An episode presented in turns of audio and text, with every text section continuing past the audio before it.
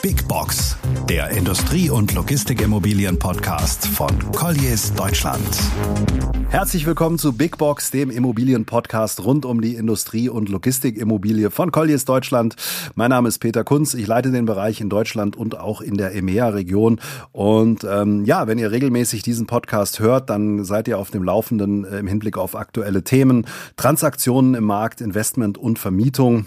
Und auch ähm, ja auf, im Hinblick auf Research-Trends und das aktuelle Marktgeschehen. Was wir auch machen werden, ist äh, die einzelnen Märkte regelmäßig zu beleuchten und vielleicht auch mal die ein oder andere bedeutende Entwicklung. Ich bin aber nicht alleine, bei mir ist Steffen Sauer. Er leitet die Colliers Niederlassung in Leipzig und äh, auch das Industrie- und Logistikteam in Thüringen, Sachsen-Anhalt und Sachsen. Hallo Steffen, habt ihr schon was gemerkt im Tagesgeschäft vom Coronavirus? Hallo Peter. Ja, die ersten kleinen Folgen ähm, merken wir. Ähm, man muss ja sagen, es ist alles relativ frisch, die Entwicklung in Deutschland generell und auch vor Ort, ähm, beziehungsweise ja im Tagesgeschäft.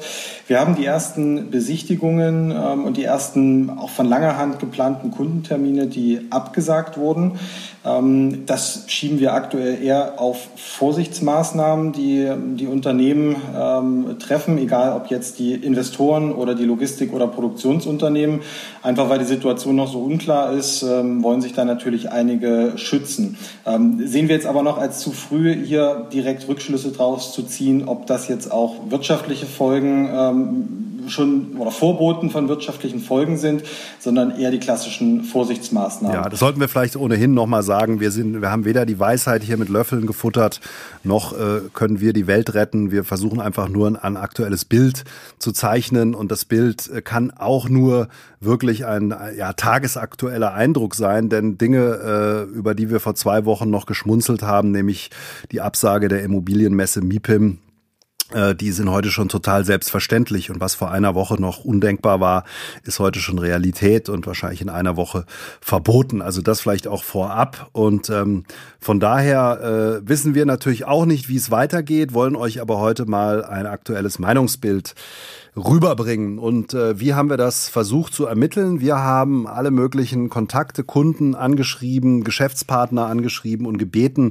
ein paar einfache Fragen zu beantworten. Und äh, es haben auch äh, viele geantwortet, zehn Prozent der Angeschriebenen, also wir haben etwas über tausend angeschrieben und aktuell sind hundertvierundzwanzig Antworten reingekommen. Es würde wahrscheinlich bei Infratest DIMAP nicht zur äh, repräsentativen Umfrage reichen, aber uns sollte es mal gelang, äh, sollte es mal reichen für so eine Blitzumfrage. Ähm, und es kommen auch immer noch Antworten rein, von daher äh, werden wir auch in den nächsten Tagen nochmal Meldungen rausgeben. Also vielleicht dazu zu den zu den Eckdaten dieser Umfrage. hundertvierundzwanzig Leute haben geantwortet, Stand Dienstag, der zehnten, also auch schon zwei Tage wieder her. Und ähm, ja, wir haben so verschiedene Fragen gestellt und Steffen, ich würde sagen, wir starten mal mit Frage eins. Absolut, ja. Wir haben gefragt, in welchem Bereich ist die Unternehmen hauptsächlich äh, tätig, um hier natürlich überhaupt erstmal äh, den Querschnitt der Kunden zu ermitteln. Ähm, hier spiegelt sich eigentlich ja der Großteil unserer Kunden wieder. Äh, der überwiegende Teil ist im Bereich Logistik oder Transportwesen tätig. Ähm, also ja, auch tatsächlich die, die Wirtschaftsmacher. Ähm, der Rest verteilt sich dann im Bereich Investment bzw. Projektentwicklung, also hier die klassischen ähm, Immobilienmarktteilnehmer.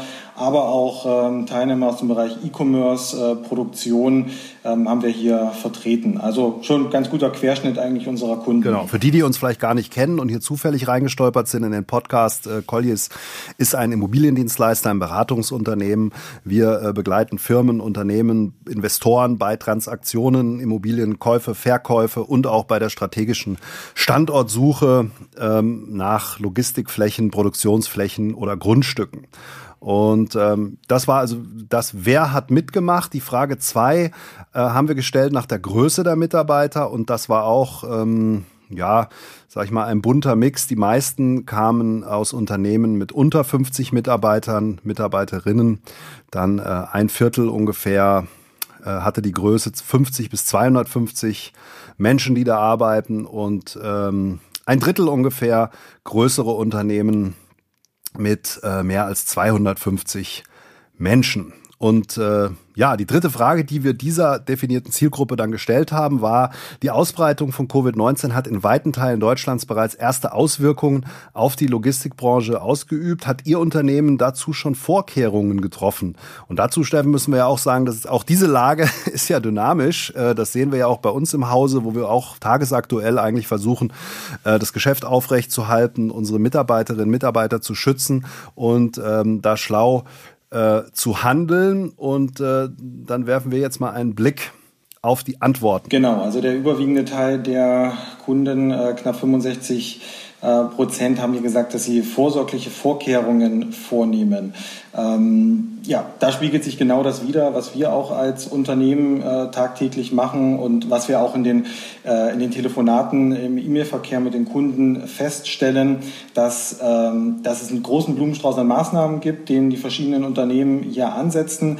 Ähm, ich denke, zu den vorsorglichen Vorkehrungen zählt in erster Linie, dass man äh, die Reisetätigkeit einschränkt, dass man Termine äh, weitestgehend vermeidet oder sie versucht, über, über Online-Maßnahmen, über digitale ähm, Kommunikationsmittel äh, abzubilden, um hier einfach die Ausbreitung äh, dieses Virus einzuschränken und eben die, den, ja, die Mitarbeiter auch nicht an unnötigem Risiko ähm, auszusetzen. Ich denke auch, das Thema ähm, Hygiene ähm, ist da mit drin. Das sehen wir ja auch bei einigen Unternehmen, dass es da einfach ähm, ja, dass da einiges umgesetzt wird, sowohl in den Zentralen als auch in den, in den Lägern. Und ähm, ich glaube, das kann man alles unter diesem äh, Punkt vorsorgliche Vorkehrungen ähm, ja, mit, mit einordnen. Also die Unternehmen oder die Menschen, die das beantwortet haben, konnten auch mehrfach Auswahlen vornehmen und immerhin dreizehn Prozent haben gesagt, wir gucken uns nach alternativen Zulieferern an, äh, um oder strukturieren auch schon Prozesse und Projekte um. Und man muss dazu sagen, die Umfrage haben wir gestartet vor einer Woche und da war das Ganze natürlich noch nicht so hochgekocht und dramatisch, wie sich es jetzt darstellt am zwölften dritten, äh, an dem Tag, an dem wir jetzt hier die Aufnahme durchführen. Also von daher damals, vor einer Woche, damals in Anführungszeichen, waren schon dreizehn Prozent ähm, dabei. Und da können wir sicher gleich nochmal drüber sprechen. Suche nach alternativen Zulieferern kann natürlich auch bedeuten, dass sich die Lieferketten verschieben. Und das kann eine Auswirkung auch auf äh, Lagerbedarf, Flächenbedarf hier haben in äh, Deutschland oder auch den anderen Logistikländern. Es gab noch zwei Prozent, die gesagt haben, wir haben schon Projekte eingestellt. Das mögen im Zweifel interne Projekte sein, weil was natürlich jetzt immer folgt bei so einer großen, bei einem großen externen Schock. Das haben wir neunundneunzig gesehen bei der New Economy Krise, dann zweitausendacht bei Lehman, äh, in kleinen Teilen auch bei der Euro-Krise zweitausendelf. Aber auch jetzt sehen wir wieder, ähm, eine Schockstarre macht sich ein bisschen breit und Unternehmen machen im Zweifel lieber mal nichts, als Verpflichtungen einzugehen. Aber es gab auch dreiundzwanzig Prozent, die gesagt haben, wir haben noch überhaupt keine Maßnahmen ergriffen. Ergänzen kann man ja sicherlich auch, oder vielleicht bei den zukünftigen Befragungen sollten wir darauf achten, auch nochmal zu hinterfragen, ähm, wer lässt denn ähm, Projekte aktuell pausieren oder ähm, ja, wer, wer wartet erstmal ab und ähm, in welchen, welchen Zeithorizont geben sich die Kunden, äh, um die Situation dann nochmal erneut zu überprüfen. Weil das merken wir auch aktuell im Tagesgeschäft, dass die Kunden sagen, der Bedarf ist ja weiterhin da, der Flächenbedarf. Es gibt ja auch ähm, langfristige Auftragsbeziehungen, ähm, die werden jetzt auch aufgrund des Virus nicht, äh, nicht direkt aufgekündigt, aber man ist natürlich da auch in der Warteposition und verständlicherweise wollen die wenigsten dann ähm, ja, mehrere tausend oder zehntausend Quadratmeter anmieten oder neu bauen ähm, mit unsicherer Auftragslage. Also die Frage, wer wartet erstmal ab, wie lange pausiert man auch solche Projekte, werden wir sicherlich auch nochmal bei den Kunden hinterfragen. Werden wir hier beantworten. Also wir werden sicherlich auch diese Umfrage nochmal machen in absehbarer Zeit, um dann zu schauen, was hat sich verändert. Die große Hoffnung, das kriege ich so mit aus meinen Gesprächen, ist ja auch, dass Leute sagen, ja, wenn der Impfstoff erstmal gefunden ist in ein paar Monaten, dann wird das alles Geschichte sein. Und es ist ja ein klar definiertes Szenario, was da jetzt passiert, dieser Shutdown in verschiedenen Ländern, diese Reisebeschränkungen. Wenn das Virus oder wenn die Anfangskurve, die Pandemiekurve flach gehalten wird und die erste Welle durch ist, dann wird es sich auch wieder regeln. Ob es so einfach ist, Wissen wir alle nicht, werden wir sehen, zumindest einen Strohhalm, an dem man sich jetzt klammern kann, an dem Tag, an dem der DAX, glaube ich, zwölf Prozent eingebüßt hat. Ähm, nächste Frage, die wir gestellt haben, war, gibt es bei Ihnen schon Einschränkungen im Arbeitsalltag im Unternehmen? Und da haben dann immerhin noch äh, einundvierzig Prozent gesagt, nein, bei uns gibt es keine Einschränkungen. vierzig Prozent haben gesagt, ja, geringe Einschränkungen gibt es bei uns. Also auch hier waren mehrfach Nennungen möglich. sechs Prozent haben gesagt, ja, merken wir schon, weil Mitarbeiter ausfallen. Ähm, weitere sechs Prozent haben gesagt, ja, wir merken das. Einschränkungen im Liefer- und Warenverkehr. Und eine kleinere Gruppe von zwei Prozent haben gesagt, ja, wir merken schon Lieferengpässe oder merken sogar einen Produktionsstopp. Also das sind sicherlich Zahlen, wo man sagen müsste, wenn man die jetzt tagesaktuell nochmal hätte, könnte ich mir vorstellen, dass es da Verschiebungen gibt, ähm, weg von nein, keine Einschränkungen hin zu geringfügige bzw. spürbare Einschränkungen. Ähm, das ist zumindest das, was wir im Tagesgeschäft ja auch merken. Und spürbar ist ja schon, wenn gesagt wird, ähm, ladet keine externen äh, Kunden ein bzw. beschränkt auch Meetings ähm, auf äh, Ja, auf möglichst kleine Gruppen. Wir haben einen Kunden, der ist im Bereich Lebensmittelproduktion tätig. Da gibt es verschiedene Produktionsteams, die auch in verschiedenen Hallenbereichen tätig sind, um auch hier im Falle einer, einer Ansteckung, einer Infektion zu vermeiden, dass sich teamübergreifend das Virus ausbreitet und man dann möglicherweise den Produktionsstopp für die ganze Anlage hinnehmen muss. Und das, glaube ich, das sind Entwicklungen, die gab es so vor einer Woche, vor anderthalb Wochen noch nicht, und das werden wir aber vermutlich jetzt auch äh, vermehrt registrieren. Ja, also es schwenkt gerade so ein bisschen um von, äh, ich sag mal, drüber schmunzeln, sei ja nicht schlimmer als eine Influenza-Saison, äh, bis hin zu jetzt plötzlich, ach du Schande, jetzt müssen wir doch mal Gas geben. Und äh, ich habe auch einen Kunden getroffen letzte Woche, der hat uns erzählt, der produziert in China und hatte dort natürlich auch einen Produktionsausfall. Äh, jetzt produziert China offensichtlich wieder, also China is back, war die Aussage. Und äh, man versucht jetzt natürlich diese ähm, Shipping-Time, diese sechs Wochen, äh, die die Ware auf dem Schiff ist, dann äh, zu überbrücken, einfach durch Luftfracht.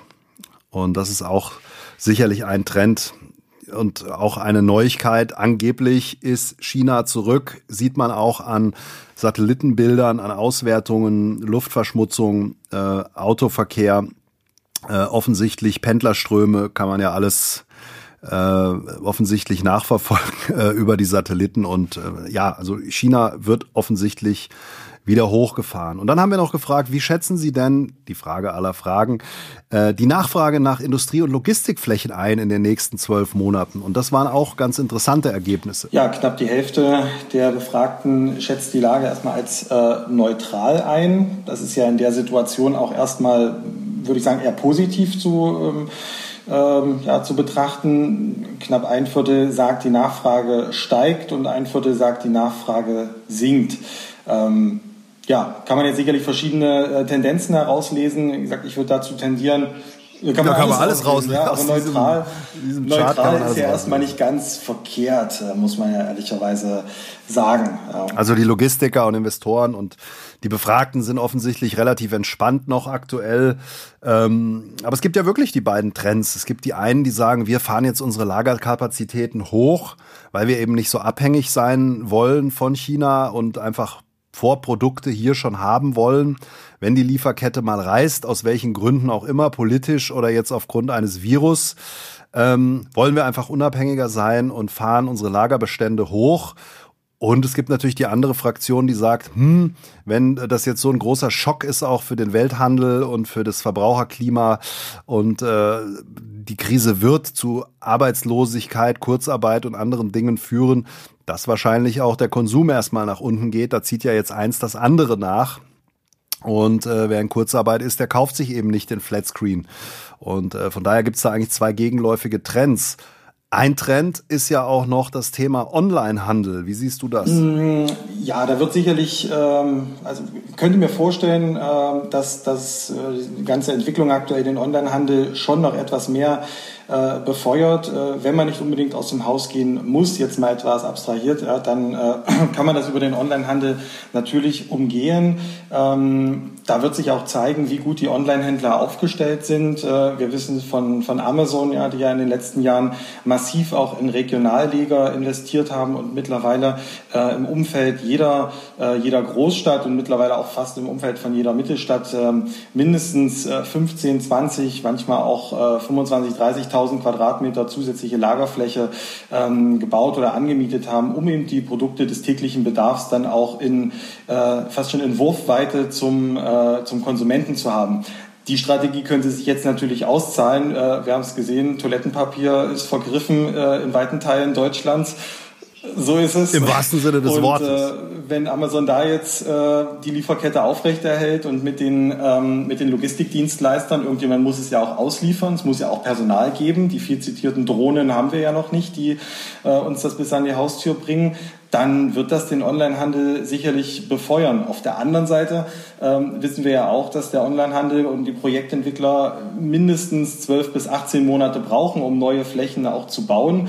Das heißt, wenn die Flächen jetzt äh, vermehrt erforderlich sind, dauert es natürlich auch, bis die dann äh, an den Start gehen und dann verfügbar sind. Ja, es wird ja eine interessante Entwicklung auch sein, wenn die Wirtschaft jetzt einknickt, einbricht. Was macht das mit dem Markt, auch mit dem Grundstücksmarkt? Denn wir haben ja im Moment eine Situation, eigentlich keine Gemeinde, keine Stadt ist heiß auf Logistik, äh, sagt, wir haben eigentlich keine Arbeitslosigkeit, Steuereinnahmen, ja, bringt die Logistik auch nicht wirklich. Das Blatt kann sich jetzt natürlich schon wenden, wenn der ein oder andere Wirtschaftsförderer sich denkt, naja, ich kriege vielleicht das Forschungs- und Entwicklungszentrum mit fünfzigtausend Quadratmetern doch nicht in meine Gemeinde, in den Westerwald.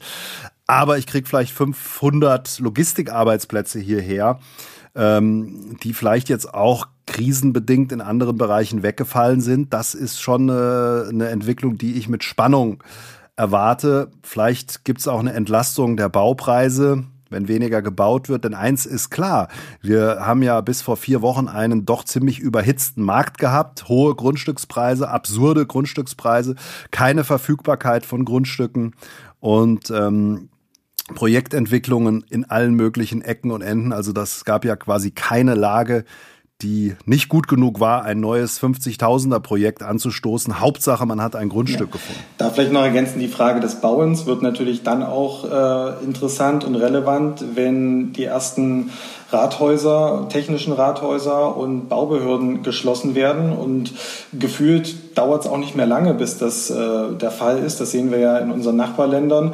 Und ähm, dann kann das natürlich diesen Engpass auch nochmal äh, verstärken. Also wir haben die ersten, die ersten Projektentwickler, die jetzt schon äh, auf die Baugenehmigung hinfiebern und sie zumindest dann in den Händen halten wollen, ob man dann bauen kann, ob dann auch die G Us äh, und die Subunternehmer bereitstehen, kann man jetzt sicherlich noch nicht abschätzen. Ähm, aber wenn die Rathäuser erstmal zu sind, dann kann man davon ausgehen, dass dort niemand aus dem Homeoffice heraus noch versucht, irgendwas zu retten, sondern dann wird sich das erledigt haben erstmal. Da gibt es im Zweifel gar keine Stadtverordnetenversammlung mehr, die auch Baupläne oder Bebauungspläne genehmigen könnte. Also das ist sicherlich ein spannender Aspekt. Wir haben auch noch des Weiteren gefragt, was glauben denn die Leute, die wir gefragt haben, wie werden sich denn die Mietpreise entwickeln? Werden die nach oben gehen?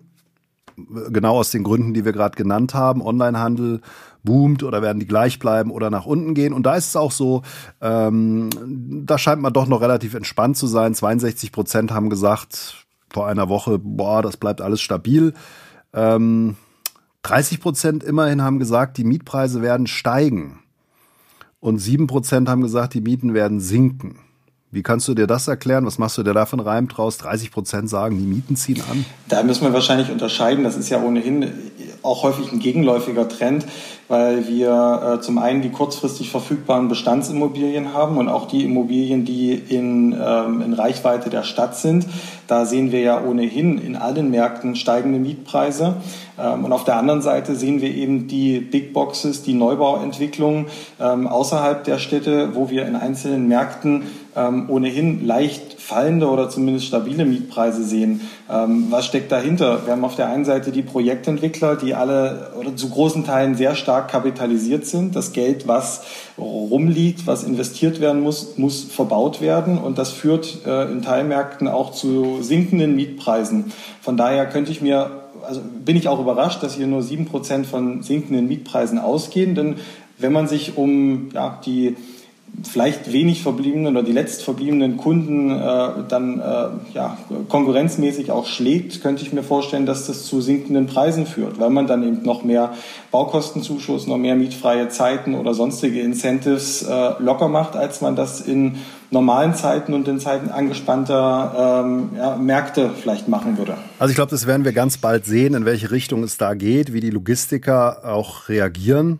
Die sagen, ich muss mir jetzt Flächen sichern, eben äh, genau aus dem Grund, dass auch Lieferketten oder äh, ja einfach Lagerkapazitäten äh, hochgefahren werden oder ob die Wirtschaftsschwäche dann doch dazu führt, dass äh, doch Flächen frei werden. Und äh, wir haben als nächstes gefragt, ähm, gibt es denn ein Umdenken, darüber haben wir eben schon gesprochen, was die Beziehung zu China hinsichtlich der Importe und Lagerhaltung in der E U angeht? Und da haben zwanzig Prozent gesagt, jawohl, da wird es ein Umdenken geben. Und vierundfünfzig Prozent haben gesagt, jawohl, allerdings nur kurzfristig.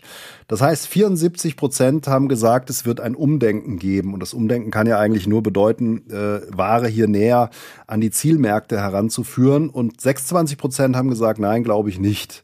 Und von daher ist das schon ähm, für mich eine interessante und starke Aussage, dass man doch glaubt, da sogar am Ende profitieren zu können. Ähm, das macht ja doch vielleicht auch Sinn, nicht alles just in time mit sechs Wochen äh, Containerschiff hier ranzukarren, sondern doch mal zu überlegen, die Produktion abzusichern oder auch den, ja, die Konsumgüter dann hier näher ranzulagern. Ja, also eine ähnliche, ja. ähnliche Entwicklung hatten wir ja mit dem Brexit schon, dass unsere Kunden gesagt haben, ich muss meine Ware auf die Insel bringen. Ja. Wobei ich mir vorstellen kann, dass die sechsundzwanzig Prozent, die hier gesagt haben, nein, es hat keine ähm, Auswirkungen ähm, da auf das, auf, auf die generelle Globalisierung auch abzielen, denn diese äh, die Vorteile der Globalisierung oder insbesondere die Lohnvorteile, wenn eben außerhalb äh, von Europa äh, zum Beispiel produziert wird, die werden sich wahrscheinlich bis auf Weiteres auch nicht ändern. Das heißt, vielleicht kann man hier die generelle äh, Maßgabe geben, dass einige Produkte, äh, insbesondere die, die relevant sind für, für den täglichen Bedarf und auch in solchen Krisensituationen relevant sind, die wird man sich vielleicht schon eher wieder vor die Haustür holen. Aber die Produkte, wo man auch längere Lieferzeiten hinnimmt, äh, gesamte Konsummittelindustrie, ähm, Technologie äh, et cetera, das wird vermutlich weiterhin in China äh, produziert, weil die ja, Preisvorteile, die Lohnkosten einfach so äh, unterschiedlich sind.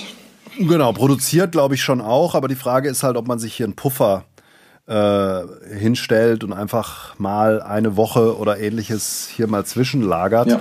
Und ähm, bevor wir gleich nochmal versuchen, ein Fazit zu ziehen, äh, noch kurz zur letzten Frage. Welche Folgen sind Ihrer Meinung nach für die Logistikbranche zu erwarten? Und da haben zweiundsechzig, also waren auch Mehrfachmeldungen möglich. zweiundsechzig Prozent haben gesagt, wir rechnen mit Liefer an, äh, Lieferengpässen. zweiundvierzig haben gesagt, man wird die Supply Chain Ketten umstrukturieren, also worüber wir gerade gesprochen haben. vierunddreißig Prozent haben gesagt, Erhöhung der Lagerkapazitäten, auch kurzfristig. Ähm, fünfundsechzig Prozent haben gesagt, ja, wir denken schon, dass der Warenfluss jetzt etwas ruckelt und es Verzögerungen gibt. Und sechs Prozent haben gesagt, nee, da wird es gar keine Auswirkungen geben. Die komplette Studie gibt's übrigens, ähm, könnt ihr euch runterladen, anschauen, in die Shownotes, kopieren wir den Link rein. Und ähm, von daher, äh, ja, versuchen wir mal ein Resümee zu ziehen. Wie gesagt, die, diese Aussagen sind schon eine Woche alt, es trudeln jetzt noch Antworten ein, aber die große Welle der Antworten, ja, kam Ende letzter Woche. Glaubst du, die Leute würden es jetzt immer noch so beantworten? Ich denke, es wird Verschiebungen geben oder wird sie zwischenzeitlich gegeben haben. Wir werden es ja bei der nächsten Befragung sehen.